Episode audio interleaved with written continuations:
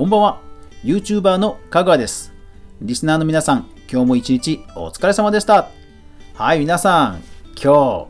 日、ジャンプ買いました？僕はね、もう朝一で買いに行きましたよ。いやー、鬼滅、ついに感動のフィナーレでしたね。いやいやいやいや、うん、納得のいく僕はね、フィナーレでもう一日大満足ですよ。とはいえ、とはいえですよ、皆さん、今日は、これで収録3回目なんですよ。で、ミキサーが壊れてしまって、えーいつもと違う雰囲気で、ラジオトークの方と、えースタンド F の方はお届けしていますが、そういう理由です。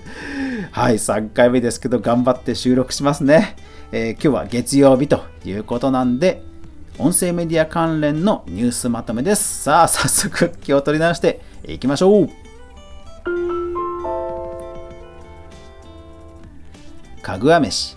この番組は YouTuber であるかぐわが YouTube や音声メディア周りのニュースや話題、動画制作の裏話をゆるりとお話しするラジオ番組です。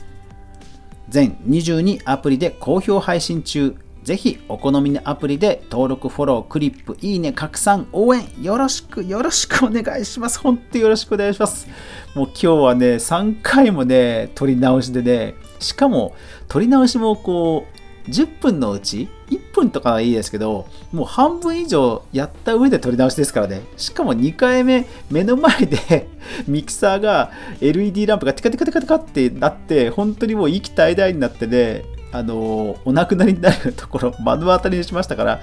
もう結構で今、ショック、動揺隠せないです。はい。えー皆さんもですね、えー機械は壊れることを想定して、ぜひ2台買っておきましょう。はい。さて、音声メディアニュースまとめです。えー5月の第2週ですね。えー5月11日から17日までの音声メディアニュースまとめです。さあ、今週はただピックアップするニュースがありませんでしたので、えプラットフォームビジネス関連からいきましょう。Spotify がお子様向けアプリ Spotify Kids を提供開始。プレスリリース5月12日。はい、Spotify ね、来ましたね。どんどんあの画面、本家のアプリでもね、画面で CM が出ますけども、まあ、例えば、ポッドキャストとかで、えー年齢的に適さないものをリジェクトするとか、そんな感じのことできるんでしょうかね。うん。まあ、すごいいい、素晴らしい流れだと思いますね。で、もう一つ機能があるんですよ。えー機能が来ました。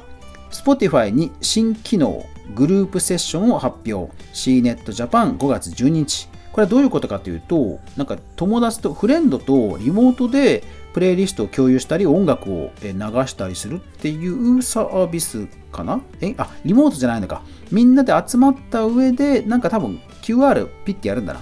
で、えープレイリストを共有したり再生できたりするっていう感じですね。パーティーなんでね。まあ、ネットフリックスパーティーも含めて、今本当にあの、友達やフレンドと、えー特にネットでね、えー音声ライブしたり、それから音声チャットをし合ったりとか、えーあとさらに出会ったりするっていうのが本当に今流行ってますよね。えー次、えーアーティスト向け高音質動画配信サービスミュージックスプラッシュが公式エンコーダーを発売。時事 .com5 月14日。はい。えっ、と、ハイレゾを売りにした、え高音質のライブ配信なんですけども、これ動画ではあるんですけども、まあ、音楽ということでね、えピックアップしました。確かスプーンが絡んでるんですよね、これね。ただ、まあ、ハードウェアまで出すってことはね、かなりの本気度を感じます。とはいえ、やっぱりそのハイレゾ、ハイスペック寄りっていうのは必ずニーズがあるので、これはね、本当すごいなと思いますね、スプーンね。音声メディアもね、本当早かったですしね、スプーンすごいな。えー鈴木仁と優奈さん主演のボイスドラマ7月で7日で恋は叶うのか5月16日7日連続配信スタンド FM で配信と、えー、ファイヤーバグプレスリリース5月15日。はいこれ聞きましたけどすごいですね。うん。人気出てますね。えーと通常、人気の、えー配信者さんでもいいねって、まあ、3桁つくことはあるんですけど、でもこのドラマは、もう1日、初日がもういきなり374いいねですから、もう他を圧倒する凄さですね。うん。多分ね、スタンド FM ね、多分最近企画が目白押しなんで、中にこういうキーマンの人が入った気がしますね。そうじゃないとこんぐらいなんか連発具合がなんか以前とちょっと違う雰囲気は感じますね。共通の関心トピックを持つ話し相手を見つけて語り合えるトークアプリトークスタンドがベータローンチ。ブリッジ5月15日。えー、これなんとスタンド FM の中の人も出資してるっぽいんですよね。で、これはまあ音声メディアというよりは音声でチャットしたり出会ったりするっていう、まあ出会い寄りな、うん、音声コミュニケーションツールということですね。ただ世界的にやっぱりこういう流れ流行ってるので、そこにま乗っかってきてるってことでしょうね。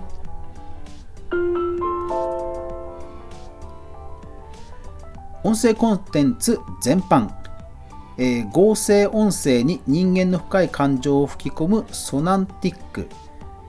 テッククランチジャパン5月13日。はい、これね AI がなんかすごいんですよ。合成音声なんですけど本当に人が泣いてるかのような表現も可能になるらしいんですよね。いやだから VTuber とか使ったら完璧ですよね。音声コンテンツもいろいろ幅が広がりそうですよね。えー、成田康介のガチャガチャした話、え、スタンド FM5 月8日これもね、あのカプセルトイで有名な玉球さんっていうところの公式チャンネルがスタンド FM で開始と。いやーなんかほんとね、ちょっと最近チャンネル増えてるんですよね。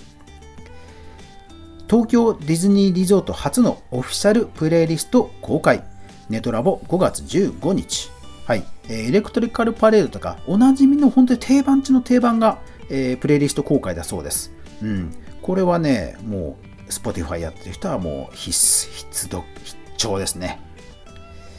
未来スピーカーホーム発売。アスキー JP5 月15日、えー、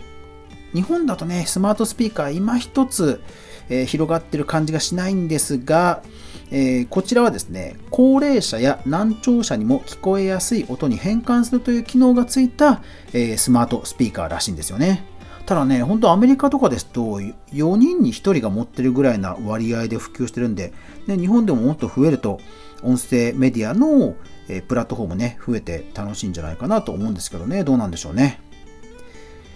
藤田、母にカーネーションとボディクリームを、えー、これからも支えて、産経スポーツ、えー、5月11日、えー、これラジオトークでね、えこのラグビーの、えーと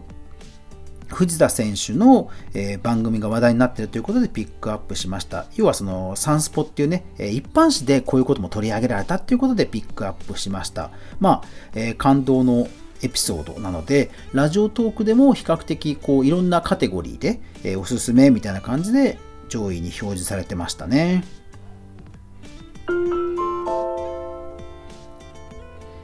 データ統計関連激戦区の中国オーディオコンテンツ市場に社運をかけるテンセントミュージックと。はい。まあ、中国ね、ほんとゲーム配信とか動画とか音声とか本当に今、インターネットものすごく流行ってるんですけども、音声メディアもまあまあ、ものすごく盛り上がってるらしいということなんですね。で、どのぐらいかっていうと、はい。中国国内のポッドキャスト、オーディオブック、その他のオーディオショーのリスナーは、今年は5億4200万人に達すると推定ですよ。5億ですよ、5億。いや、すごいですね。もう普通に日本の人口を超えてるっていうね。うーん、これはすごいな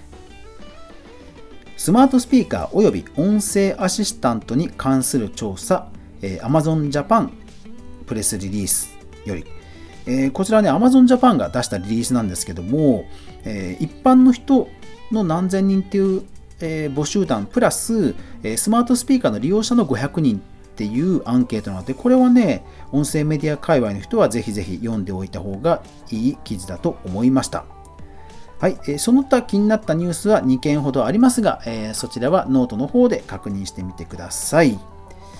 いやー、今週はまあゴールデンウィーク明けということもあって、えー、なんか目立った動きとか注目ニュースはなかったんですけども、まあなんか2020年これが来そうだなっていう流れがぼちぼちと出てきてますよね。えー、要はそのコロナの絡みがあって、えー、リモートでワイワイガヤガヤしようと。で、えっ、ー、と、ポッドキャストとかラジオの場合は1対 N で、しかもアーカイブって感じじゃないですか。でも、例えばスタンド FM であればライブができると。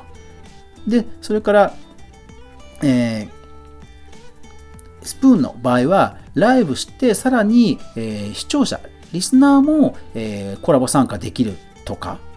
もうこうなると1対 N プラスアルファみたいな感じですよね。でさらに、えー、チャットで、音声チャットでコミュニケーションする。で、そのコミュニケーションするんでも、えー、何か掲示板のようなものを叩いてタップして、えー、全く知らない人と